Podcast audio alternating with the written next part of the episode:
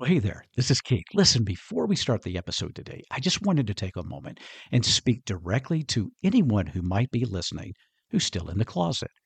Well, the first thing I want to tell you is that's perfectly okay. Do what is best for you when it is best. Never let anyone else pressure you in this decision. But let's say that you are thinking about coming out, or there's a part of you that really does want to come out, but you want to do so very carefully very slowly, very strategically, and even very selectively. Well, if that's you, my friend, I've got you covered. I want you to go to the show notes and use a link there to check out my Selective Outage Method digital course.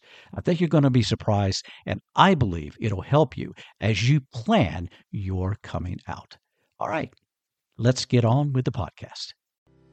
Hello, and welcome to Coffee with Keith. I'm your host, Keith Brown. You know, my mission for this podcast, my business, and even my life is to help my LGBTQ plus family turn their hurting into healing and their healing into happiness. Through this podcast, I try to do that in a couple of ways. On Wednesdays, I produce what I call Table Talks. That's either solo episodes or me bringing in fabulous guests to talk about all types of subjects related to the community.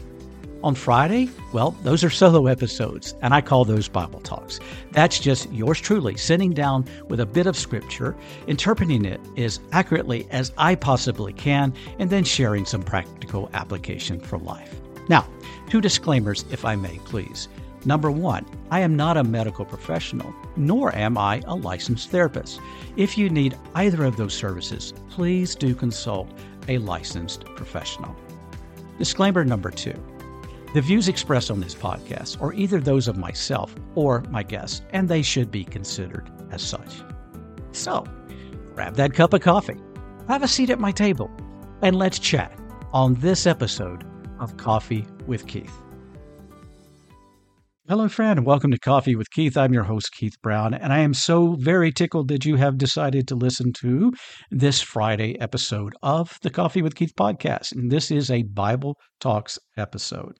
Um, I just want to make sure, and I say this a lot, and I know you get tired of hearing it if you're a regular listener, but if you haven't subscribed or followed the podcast, please just hit that button there, whatever platform you're on, and do so. Also, if you would please consider giving it a five star rating, an honest five star rating, if you like the program, that certainly helps us and it helps us reach more people. And, you know, I we've got a message of love and care here that I want to get out to more people, and that's a good way that you can help me. Okay. All right. So, having said that, one more thing I just want to quickly mention before I get to the text today.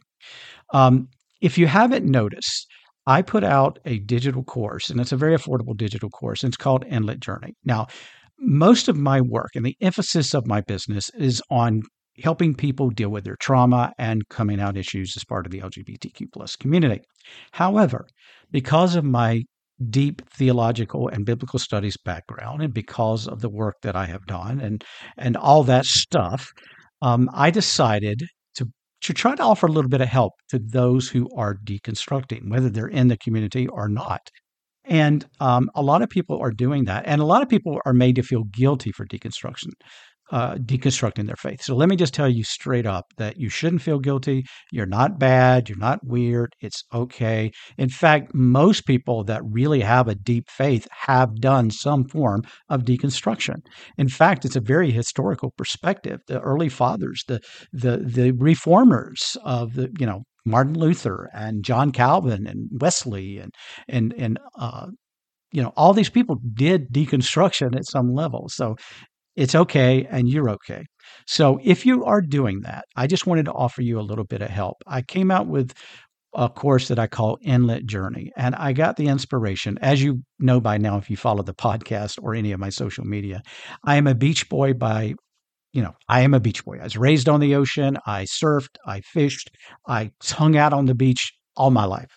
And so when I put together my coaching or my courses and stuff, I often tie them back to my beach home. And I use those metaphors and similes and stuff to to bring pictures to the material I'm trying to teach. So in this case, I was reminded of going fishing as a boy with my late father. And we would go through the inland waterway and it was smooth sailing, sort of like our lives when we're raised up in a tradition. You know, we just assume that's the way it has to be when it comes to faith. But then we get to a point in our life when we begin to question. And in my case with my dad, we wanted to get to the ocean because that's where the big fish were. That's where we wanted to really go after some game fish. But to get there, we had to go through the rough waters of the inlet.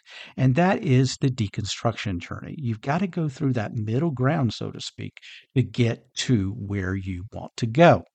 So with that in mind, I decided to give you a little bit of help or, you know, offer a little bit of help anyway. So I put together this course. It's called Inlet Journey. And it's a deconstruction guide to seven key theological topics. So if you can use that help, it will give you some help there. It's very affordable. You can find the link in the show notes. And basically, it's going to go over these topics. It's going to give you some definitions along the way. It's going to give you some historical perspectives and interpretations. And then it's going to give you some journal questions to answer as you ponder these for yourself. So it's called Inlet Journey. Hope you'll check it out. Now, let's move on and get to the business at hand today, which is looking at some scripture. And I titled this particular Bible Talks this way What kind of God do you have? What kind of God do you have? And you're going to see where I'm going with that question in just a moment. And to get there, I want to look at a psalm. Now, remember, the psalms are poems. They were uh, they were hymns at times. They they sang these psalms. They were part of their worship experience. There were lament psalms. There were praise songs. This one is is sort of a praise song to God, and I want you to hear it. Um, and then I want to talk just a little bit about it in a general way in relation to our world today. Okay, so here we go. Psalm 145, verses 8 through 9, and then I'm going to skip down to 14 through 21. The Lord is gracious and merciful, slow to anger, and abounding in steadfast love. The Lord is good to all, and his compassion is over all that he has made. The Lord upholds all who are falling, and raises up all who are bowed down. The eyes of all look to you, and you give them their food in due season.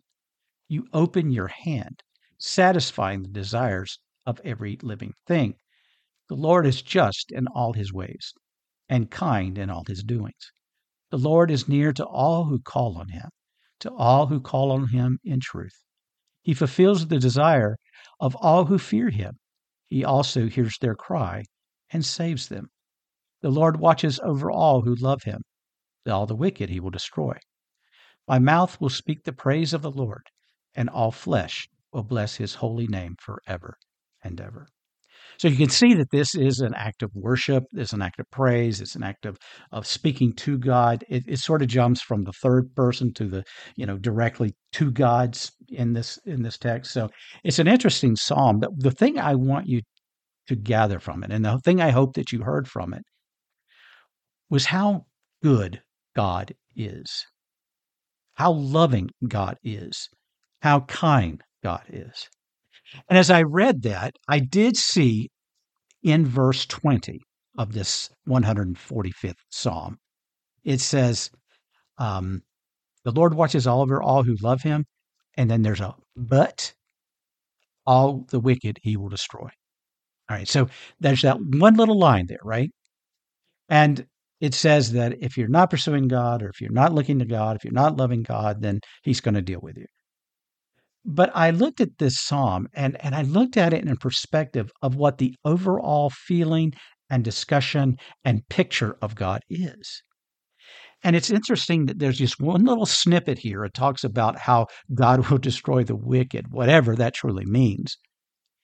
And yet it falls in the context of all this wonderful acclamation to the love, compassion, and goodness and care of God.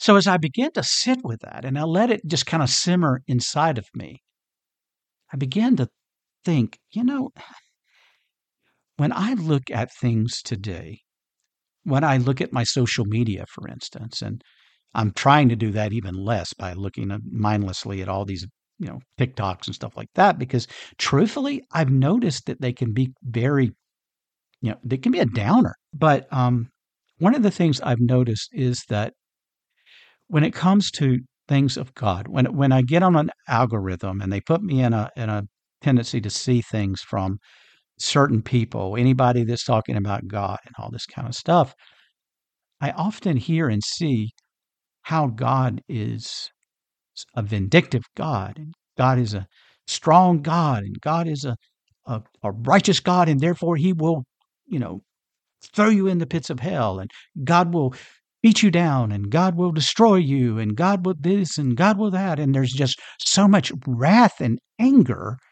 in people's hearts and people's hearts and people's feelings when it comes to the God of their understanding. Uh, to use a little phrase that my buddy Midge Noble uses on our Gay with God podcast. The, gay, the, the God of their understanding seems to be a God of anger, a God of hatred, a God of, of negative, a God who is trying to destroy everybody. And yet, when I look at a psalm like this, it points and pictures to a God that it's anything but that.